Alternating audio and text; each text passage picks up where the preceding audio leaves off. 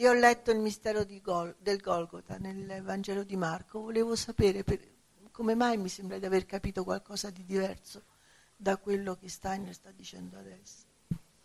Non ho capito nulla. Allora, io ho letto il Vangelo di Marco. Le conferenze di Steiner sul Vangelo di esatto, Marco. Esatto, e parla del mistero del Golgota. E cosa dice? Allora parla di un fanciullo che a un certo momento mm. abbandona. Sì. Il, il, il Cristo, cioè sarebbe il Cristo, perché chi muore veramente è Gesù. Ecco, volevo sapere, siccome ormai di Gesù si dicono tante cose purtroppo, allora io cerco di essere sempre più fedele in questo discorso di Steiner, perché stanno uscendo, e allora vorrei capire meglio questo passaggio. Se stessimo Grazie. commentando il Vangelo di Marco, no, entreremmo nel merito di que- stiamo commentando il Vangelo di Giovanni, che già ce n'è e avanza. Capito? Eh. Diciamo che questa im- è un'immaginazione, eh? Questo impulso nuovo del Cristo, siccome è nuovo, si esprime in un fanciullo giovane, perché è nuovo, comincia. E eh, appare nella visione di un, di un fanciullo, diciamo, con una tunica. Lo acchiappano, vogliono acchiapparlo e si rendono conto che ries- possono acchiappare soltanto la tunica, ma lui gli scappa via. Gli esseri umani hanno voluto acchiappare Pilato, soprattutto i, i sacerdoti, insomma, hanno voluto acchiappare il Cristo, ma cosa gli è restato in mano? Il corpo, la tunica, la materia, ma non lo spirito. Lo spirito non si acchiappa. Allora, il Cristo ha immesso forze di ringiovanimento di tutta la terra, perché sono forze che la fanno risorgere come entità spirituale in tutti gli uomini, proprio nel decadere del corpo. Quello viene lasciato indietro. E a chi cerca col potere di acchiapparlo gli resta in mano soltanto la tunica, il corpo. Capito? Questo però nel linguaggio di Marco, adesso l'ho soltanto riassunto in som- per sommi capi, per far vedere che combacia con questo, no? Perché lui dice a, a, a Giovanni Lazzaro, questa è tua madre, si riferisce alla realtà corporea, no?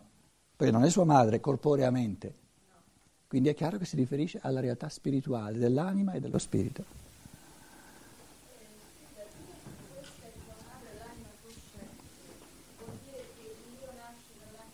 Certo, certo. Dunque, ehm, poi andiamo, andiamo avanti un pochino col testo, no? Se leggi la, teo- la teosofia di Steiner, no? La teosofia dice c'è il corpo fisico, il corpo eterico, il corpo astrale, e questi sono tre corpi. Poi ci sono tre realtà dell'anima, uno, due, tre. L'anima senziente, eh, eh, gli antroposofi hanno tradotto anima senziente, però filosoficamente, eh, rifacendo, rifacendosi a Rosmini per esempio, sarebbe meglio dire anima sensitiva, eh, nel mio linguaggio filosofico aristotelico tomistico, comunque senziente, sensitiva. Poi l'anima razionale, andrebbe meglio chiamata intellettiva, razionale, e l'anima cosciente. E qui Steiner dice, nell'anima senziente l'io è soltanto incipiente. Sorge eh, sempre di più nell'anima razionale, perché non si può essere razionali, non si può essere eh, diciamo intellettivi senza sentire la forza dell'io sempre di più, e l'io, no, diventa, eh, trova la sua piena, la sua pienezza nell'anima cosciente, perché soltanto nell'autocoscienza l'io diventa veramente un io. Quindi Queste, queste tre, questi tre gradini dell'anima, queste tre forze dell'anima sono, sono tre eh, stadi evolutivi dell'io. Nell'anima senziente, nel sentimento, l'io è in germe, perché sono passivo, eh, i sentimenti, gli affetti eh, mi, mi, mi, mi subiscono, però ho un primo barlume di essere io a sentire questi sentimenti. Nell'elemento razionale, nell'elemento intellettivo, è già molto più forte. Invece l'anima cosciente è, eh, diciamo, è il lato morale dell'anima, L'anima razionale intellettiva è il lato intellettuale. L'anima cosciente è l'anima morale che comincia a, ad acquisire, a, a prendere su di sé responsabilità morale, non soltanto per la propria evoluzione, ma per l'evoluzione di tutta l'umanità e per l'evoluzione di tutta la Terra.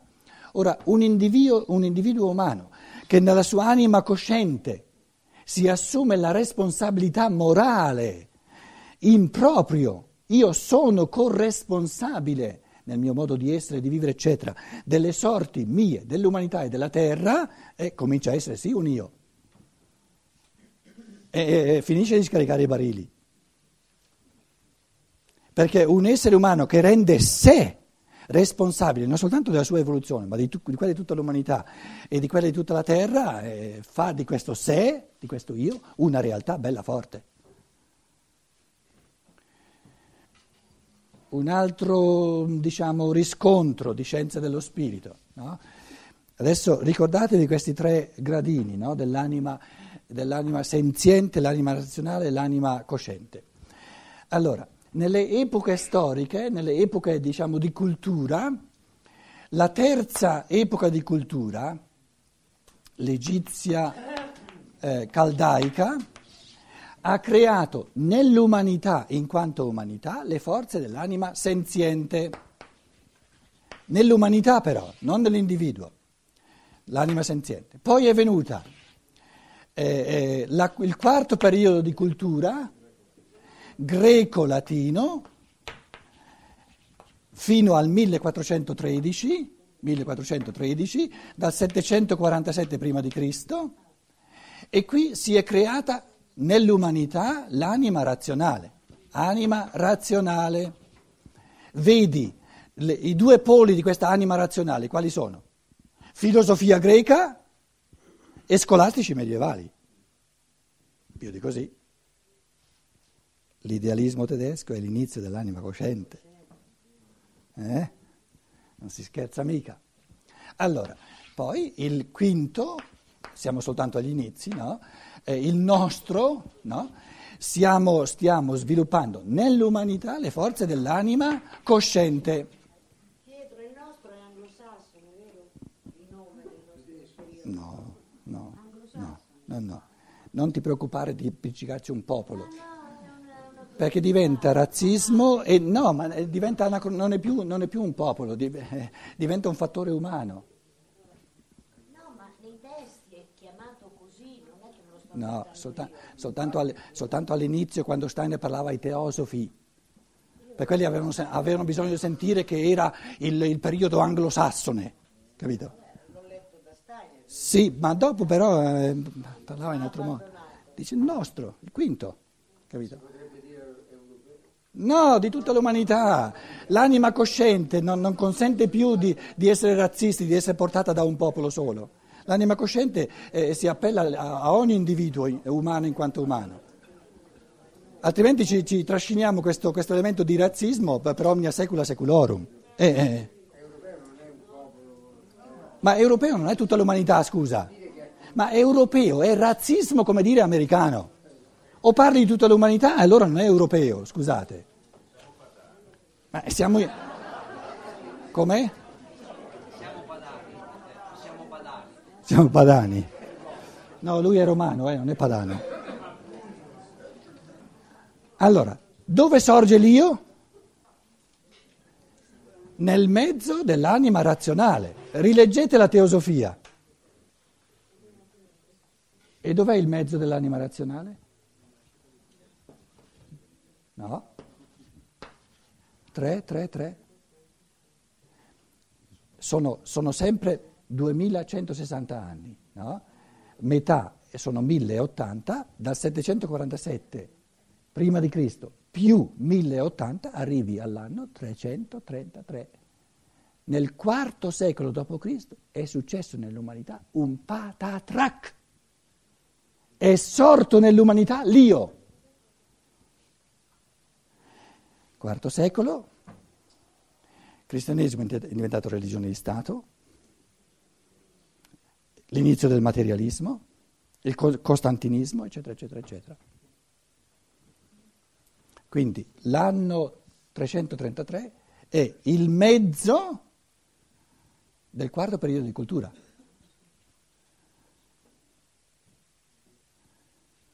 Dove comincia questo io a diventare capace di andare nell'abisso?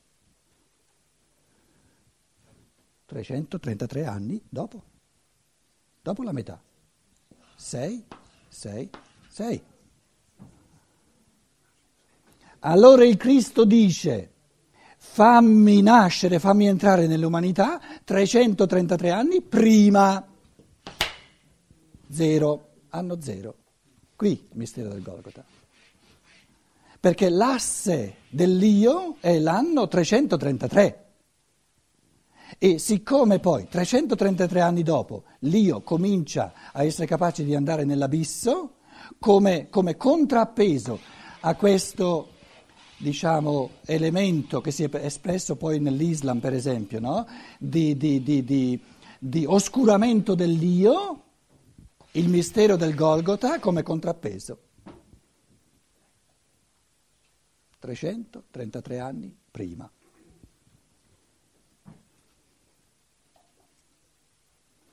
Steiner eh, sostiene che se noi avessimo la capacità, e, e verrà nell'umanità, di studiare i fenomeni storici nella loro realtà, troveremmo nei minimi particolari de, de, dei fenomeni storici la conferma di, questo, di queste leggi evolutive che sono espresse nella teosofia anche in chiave della vita del singolo.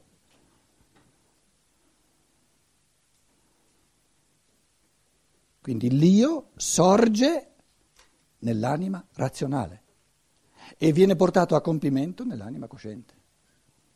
Nell'anima senziente ancora non c'è. Nel bambino piccolo che è puro sentimento, l'io ancora non si manifesta. Quindi se uno chiede, ma è arbitrario qua, il, fatto che, il fatto che il mistero del Golgota sia avvenuto in questo punto storico, trecentotré anni prima della metà del, del quarto periodo di cultura, no? Nulla è arbitrario, nulla è a caso. Doveva avvenire trecentotré anni, trecentotrentatré anni prima della metà, perché trecentotré anni dopo veniva il contrappeso, la controforza. Quindi il mistero del Golgota e l'islamismo sono una specie di bilancia col fulcro nel sorgere dell'io nel mezzo del quarto periodo di cultura. mille, milleottanta anni dopo il settecentoquarantasette, milleottanta anni prima del millequattrocentotredici. Avere queste indicazioni e studiare la storia in base a queste indicazioni per poi verificarle è una cosa molto bella. Si capiscono molte più cose, i fenomeni si capiscono a t- tutt'altri livelli.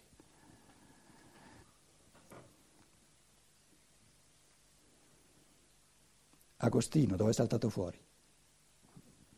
Subito dopo. Il Giuda che ritorna si, si, si ridà di nuovo alla Chiesa romana, no? quattrocentotrenta, trecentocinquanta, quattrocentotrenta, trecentocinquanta, quattrocentotrenta. Il fenomeno Agostino lo capisco molto meglio, mo, con molta più precisione, se lo vedo subito dopo questo trecentotrentatré. E venti, venti anni prima, venti anni prima, Agostino sarebbe stato impossibile, impensabile, non c'erano le forze storiche, evolutive nell'umanità per far saltare fuori un Agostino.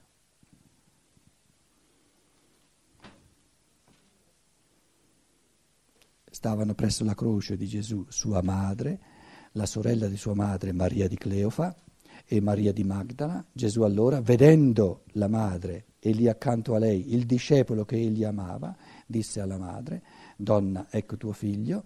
Poi disse al discepolo: ecco tua madre. E da quel momento il discepolo la prese nella sua casa. Il, il diciamo, eh, Giovanni Lazzaro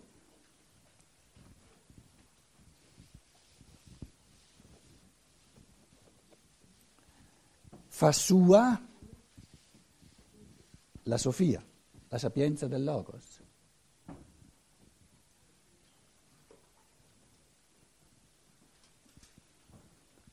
Qual è la Sofia che ha fatto sua?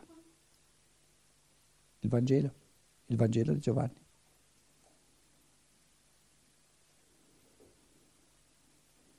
Il Vangelo di Giovanni è pura sapienza cristica, fatta sua, presa nella sua casa, fatta sua dal discepolo che il Cristo amava.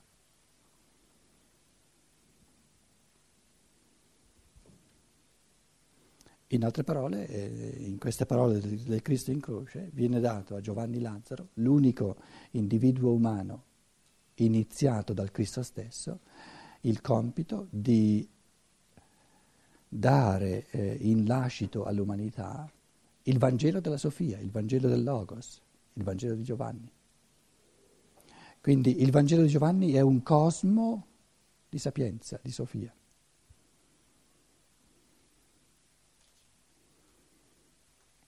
Però un cosmo di Sofia cristica, di sapienza cristica,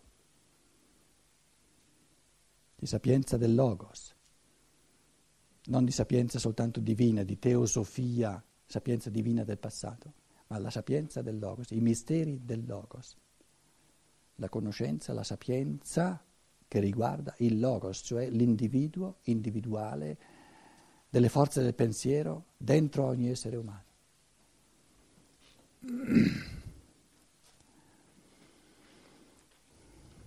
Dopo questo Gesù, sapendo che ogni cosa era stata ormai compiuta, disse, per adempiere la scrittura: ho sete. Allora, le tre parole di, del Cristo in croce in, in, in Giovanni, ci sono tre parole del Cristo in croce. La prima parola è eh, donna, ecco tuo figlio, figlio, ecco tua madre. La seconda è ho sete, la terza è tutto è compiuto, tetelestai. Quindi, eh, ecco tuo figlio, ecco tua madre, ecco tua madre, la seconda parola, ho sete, e la terza parola, tetelestai, è compiuto. Tetelestai, è compiuto. Poi ci sono altre tre parole, Tutto, tutto diverse, del Cristo in croce in Luca,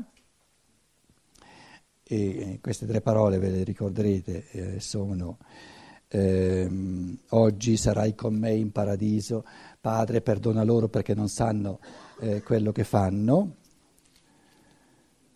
e nelle tue mani eh, rimetto il mio spirito. E sono sei. Dunque, la prima in Luca è Padre, perdona loro perché non sanno quello che fanno. E, e, la seconda, eh, Amen, Amen, io ti dico, oggi sarai con me in paradiso, al ladrone di sinistra. E la terza, Padre, nelle tue mani affido il mio spirito. In Matteo e in Marco c'è una settima parola, quindi tre sono in eh, Giovanni, altre tre sono in Luca, e Matteo e Marco hanno una settima parola, e la settima parola è, o la prima parola è, mio Dio, mio Dio, perché mi hai abbandonato? E lì è lì la ma savachtani, shavachtani, asaftani. Cosa ha detto il Cristo in croce? Giovanni ha tre parole, Luca tutt'altre tre, Matteo e, e Marco un'altra ancora, e poi quest'altra, Dio, sono due di fatti, perché a seconda che si cambino soltanto due lettere ebraiche, significa o mio Dio, mio Dio, perché mi hai abbandonato, oppure significa, e lì e lì, la ma, asaftani. Invece se è Eli Eli lama shavachtani, significa quanto mi hai esaltato. Quanto mi hai esaltato. Perché mi hai abbandonato? Quanto mi hai esaltato. O onorato, o innalzato.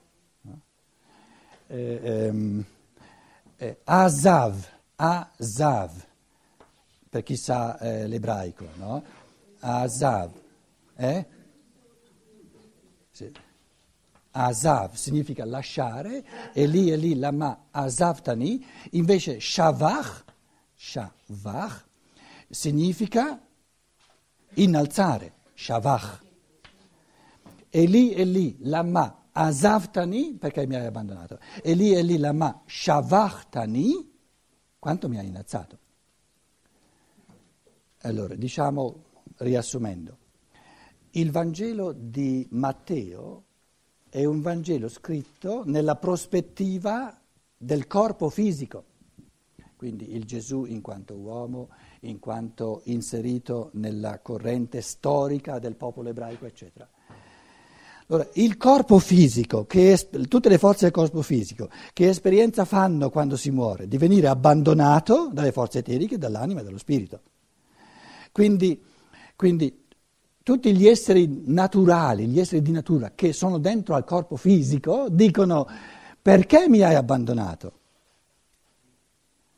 Invece tutto ciò che è nel corpo eterico, proprio la, potendo ora con la morte lasciare il corpo fisico, si espande nel cosmo. Steiner descrive, no, che la morte consiste proprio nella possibilità del corpo eterico, per la prima volta, non essendo più costretto dentro al corpo fisico, si espande nel corpo, quindi proprio è un esaltare, è un, un, un innalzare. Mio Dio, mio Dio, quanto mi hai esaltato, è l'esperienza dentro al corpo eterico. Il Vangelo di Luca descrive l'evento del Cristo nella prospettiva dell'anima, l'amore, il femminile, e l'anima ha, ha tre forze. L'anima senziente, l'anima razionale e l'anima eh, cosciente. Quindi le tre parole di Gesù in croce in Luca si riferiscono alla, all'evoluzione dell'anima senziente, all'evoluzione dell'anima razionale e all'evoluzione dell'anima cosciente. Padre, perdona loro perché non sanno quello che fanno, si riferisce all'uomo senziente, perché ancora non nasce l'intelletto, no, ancora non nasce la razionalità. Quindi perdona loro. Eh, il bambino di otto nove anni che si dice perdonagli perché non sa quello che fa, è puro sentimento ma non c'è ancora. La, il principio evolutivo dell'anima razionale è amen, amen, io ti dico, oggi sarai con me in paradiso. L'anima razionale è la capacità di distinguere che c'è un regno della materia, che è transeunte, e un paradiso, che è il regno dello spirito. Nella misura in cui l'intelletto umano è capace di distinguere tra il mondo della materia, che non è, che è pura appariscenza ma non è reale, e il mondo dello spirito, il Cristo può dire: io dico all'io umano, io dico a te in quanto io umano che tu appartieni al paradiso, al mondo dello spirito. Quindi nell'anima razionale, l'anima senziente, l'anima razionale, si spacca l'io in un io inferiore che si identifica con la materia e in un io superiore che si identifica col regno del paradiso, dello spirito. La, diciamo, la... La legge evolutiva dell'anima cosciente è: Padre, nelle tue mani affido il mio spirito.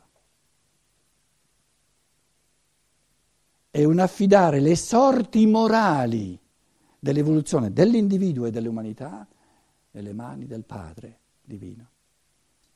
Ricondurre tutto al, diciamo, al eh, ratschluss, ehm, al decreto originario divino. Stando così le cose, le tre parole di Cristo in croce nel Vangelo di Giovanni si riferiscono al, al sé spirituale, allo spirito vitale e all'uomo spirito, le tre dimensioni dello spirito. Quindi abbiamo le sette parole di Cristo in croce, sono la prima, che è in, in Matteo e in Marco, è duplice: corpo fisico, corpo eterico. In Luca abbiamo le tre forze dell'anima e in, in, in Giovanni abbiamo le tre realtà dello spirito. Qual è la legge evolutiva del sé spirituale? Figlio, ecco tua madre, madre, ecco tuo figlio. Quindi la legge evolutiva del sé spirituale è la, l'affinità elettiva. È il cammino di pensiero, del pensiero umano, che nell'io, nel sé spirituale dell'uomo, si intride di saggezza, di sapienza. Quindi il discepolo che il Cristo ama cerca la Sofia e la fa sua, la trasforma in forza del Logos. Adesso siamo al punto dove il Cristo dice «ho sete». «Ho sete» si riferisce all'elemento dell'acqua, all'elemento, diciamo, eh, del, del vitale. L'elemento del vitale è eh, dove gli spiriti umani non sono soltanto sé spirituali, ognuno un sé spirituale. Lo spirito vitale è, eh, diciamo, l'insieme degli spiriti umani in quanto diventano membra viventi gli uni degli altri. Ho sete di quest'acqua di vita che fa fluire una vita comune in tutti i sé spirituali degli esseri umani per, e crea un organismo, fa di questi, di questi sé spirituali individuali e quindi indipendenti, ne fa un organismo vivente che è lo spirito vitale. L'ultima parola del Cristo in croce, il coronamento ultimo, è l'uomo spirito. È il compimento dell'evoluzione. E questo uomo spirito nella sua pienezza sarà possibile soltanto nella settima incarnazione della Terra, l'incarnazione che, che Steiner chiama vulcano. Questo, diciamo, come eh, piccolo accenno um, metodico, perché poi, eh, diciamo, eh, messe le cose nei vari scompartimenti, tutto il lavoro resta da fare. Io ho detto soltanto lo schema, ho soltanto indicato lo schema. Lavorare con questo schema, riempirlo sempre di più di contenuti e di significati, è il compito di ognuno. Allora, ripetiamo la domanda. Cosa ha detto il Cristo in croce? Tutto il discibile della saggezza e dell'amore. Se il Cristo è il Logos, non può tacere, il Logos è la parola. Però qualcuno chiede poi, sì, ma ha detto qualcosa anche di udibile fisicamente o no? Probabilmente i suoi vari, le varie versioni derivano dalla gradualità, dalla consapevolezza di chi scrive, che percepisce un suo significato spirituale. Ecco, spiritualmente, benissimo. Però storicamente è morto anche fisicamente. Allora Matteo e Marco evidenziano il fatto che lui, le parole, mio Dio, mio Dio, perché mi hai abbandonato, dove cita il Salmo, le ha dette anche fisicamente, e da cosa lo evinciamo? Dal fatto che la gente circostante dice sta chiamando Elia. E da lì si evidenzia, ah, deve averlo detto fisicamente. Le altre parole non c'è nessuna reazione. Quindi lì resta aperto, se, se è stato udito soltanto spiritualmente o se... Quindi fino a questo punto sono precisi i Vangeli. Dove si tratta della parola di, di Matteo e di Marco? Elia, Elia, perché mi hai abbandonato? Elia, Elia, ma shabachthani. E tra l'altro i manoscritti oscillano, eh? Io ho fatto uno studio una volta, ve l'ho detto, no? I manoscritti oscillano tra azaftani e shabachthani. Questa stigmatizzata di Berlino dice no, no, no, sh, sh, sh, sh, io sento ogni, dice ogni venerdì lo sento dire, no, lo sento la shabachthani. Sì, ma lei però ha trovato altre parole aramaiche dove con la S significa tutte e due, significa c'è un verbo sia abbandonato sia esaltato, no? Ma di questo azav, che significa abbandonare, non ne parla mai. No? Quindi per quanto riguarda Matteo e Marco c'è un'indicazione che i, cir- i circostanti hanno sentito qualcosa e lì e lì chiama Elia e per le, le altre parole non... Eh, dunque, adesso leggiamo il testo eh, Gesù, dopo questo Gesù, sapendo che eh, ogni cosa era stata ormai compiuta, disse per adempiere la scrittura: ho sete. Dice adesso il testo che qualcuno l'ha sentito? No, non lo dice. Vi era lì un vaso pieno d'aceto, posero perciò una spugna imbevuta, il perciò non c'è in greco, posero una spugna imbevuta di aceto in cima a una canna e gliela accostarono alla bocca. E dopo aver ricevuto l'aceto, Gesù disse: tutto è compiuto. Quindi l'affermazione che dice lo udirono dire qualcosa non c'è.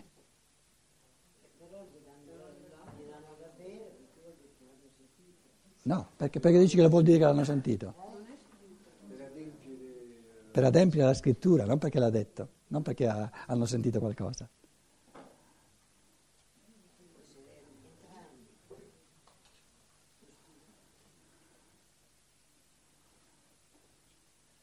Io sto dicendo che non lo dice hanno sentito. Non lo dice. È inutile che... Nel testo non c'è perciò, non lo dice, perché nella traduzione dice perciò. E perciò ti ho sottolineato che quel perciò lì è stato messo dentro. Ah, ecco. Eh, te l'ho sottolineato apposta. No, no, perché il perciò significa, allora devono aver sentito fisicamente. No, nel testo non c'è. Perché se loro avessero sentito fisicamente, il testo te lo deve dire. Sì, ma voglio dire, se loro hanno sentito fisicamente, il testo te lo deve dire. Capito? Eh, ma non te lo dice. Hai capito? Però c'è una testa dura. Non c'è una testa dura, sei tu che non hai capito come ti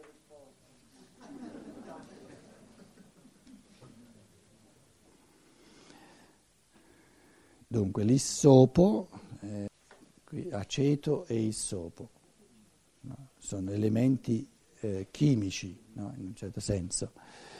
Eh, può darsi che, naturalmente, man mano che l'umanità in chiave di scienza naturale, per aceto e issopo sono elementi naturali, e in chiave di scienza dello spirito, capisce sempre meglio quali forze sono all'opera nell'issopo e nell'aceto, si comprenderà sempre di più il mistero di ciò che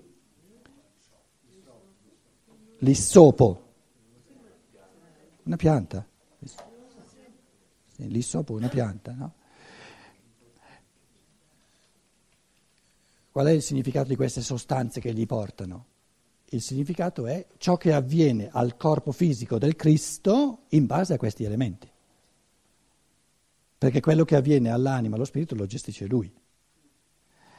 Allora, eh, l'issopo è una pianta. Com'è? Sì. Subito dopo.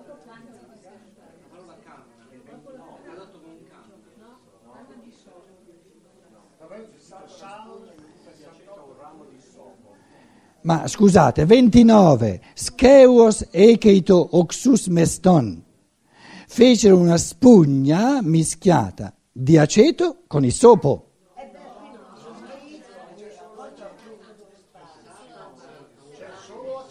Com'è? Sì. Di issopo. Sì, ma ti sto dicendo c'è in greco santa pace. Sì, ma insomma. Eh. Sì, ma adesso ti sto dicendo co- cosa continui a dire che in italiano non c'è. Il testo greco mette eh, in interazione col corpo del Cristo che sta morendo aceto e issopo. L'aceto sappiamo cos'è, l'issopo è una pianticella, un arbusto. Però questo arbusto c'entra in quanto ha delle forze eteriche che interagiscono col corpo di Cristo. Se no la scrittura eh, non serviva a nulla che la scrittura diceva dovrà avvenire così.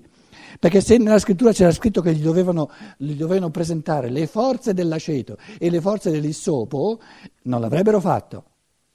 Ora, se la scrittura diceva morrà imbevendo il corpo fisico dell'uomo con le forze dell'aceto e dell'issopo, dobbiamo chiederci in chiave di scienza naturale e in chiave di scienza dello spirito quali, sono, quali forze sono specifiche dell'aceto e dell'issopo. Allora vi sto dicendo, la, l'effetto principale dell'issopo, che è una pianticella, un arbusto, importa nulla che, che, dica, che venga tradotto con la canna, le forze eteriche dell'issopo ci sono, è che l'issopo impedisce la coagulazione del sangue. Questo è l'effetto principale dell'issopo. Com'è? Come per altre piante? Sì, di, di, dello stesso tipo. Perché è importante che l'io, l'essere dell'io che muore, muore con forze contrarie alla coagulazione del sangue. Perché il suo amore sta facendo l'opposto della coagulazione. Il sangue che si coagula è un sangue intriso di egoismo che si chiude in sé. Invece il Cristo sta eterizzando tutto il sangue, quindi è l'opposto del coagulare. E il, fa- il fatto che eh, forze naturali nel corpo fisico siano all'opera, che sono opposte al coagulare, viene espresso nell'issopo, che è una cosa molto importante, fondamentale. E parallelamente, contemporaneo a questo anticoagulare del sangue, che si riversa tutto e si eterizza, chi c'è che sta morendo con tutto il sangue coagulato che non esce neanche una goccia? Giuda impiccato, lì non esce neanche una goccia, quindi tutto il sangue si coagula. E la funzione dell'aceto? Eh, eh, a, eh.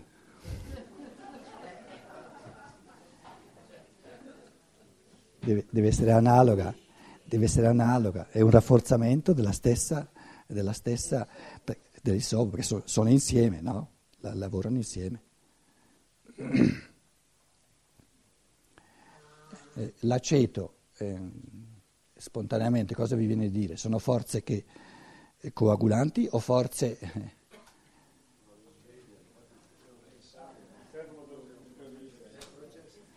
Sono forze irradianti, non coagulanti. Sono forze di irradiamento, di, di, di no. Brucia, non coagula, brucia. Quindi il bruciare è proprio l'opposto del coagulare, di nuovo. Com'è? L'aceto scioglie il sale, il sale coagula e l'aceto scioglie, l'aceto scioglie, quindi l'aceto scioglie anche la chiusura nell'egoismo e apre, no? Verso tutti gli altri esseri. Però eh, dunque sia l'issopo sia eh, l'aceto in quanto lavorano sulla sostanza del corpo fisico, perché quello che avviene nella sua anima e nel suo spirito ci pensa lui.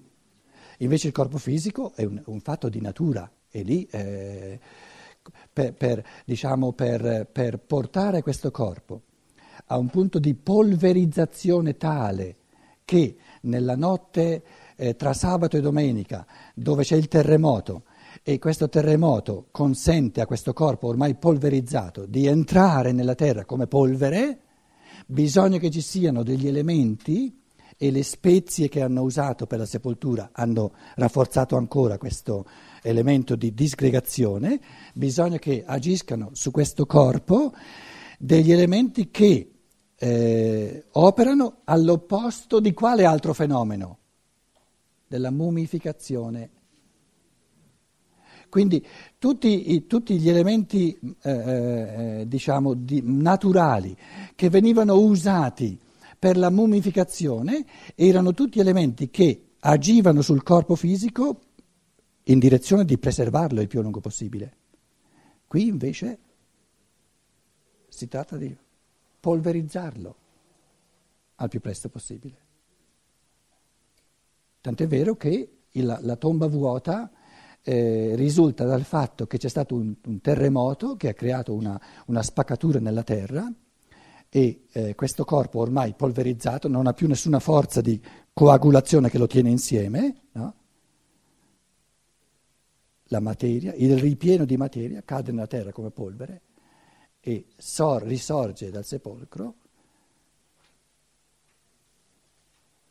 quello che in, in, in, in esoterismo si chiama il fantoma del corpo fisico, sono le forze fisiche formanti, non le forze vitali, ma le forze formanti del corpo fisico, senza materia, senza ripieno di materia. Il corpo di risurrezione. Il corpo di risurrezione sono forze formanti, non, non forze di metamorfosi, forze formanti, le forze che formano il naso, che formano gli occhi, che formano le braccia, che formano tutti gli organi, però non ripiene di materia. Il ripieno di materia è stato polverizzato ed è entrato nel grembo della terra.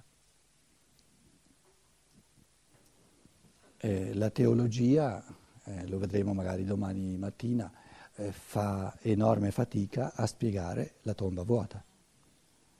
La tomba vuota.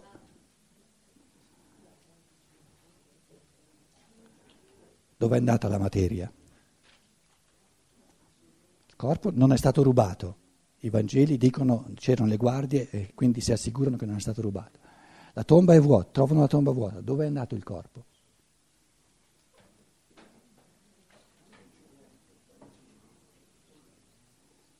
Lì la teologia tradizionale si trova di fronte a, una, a un ostacolo insormontabile.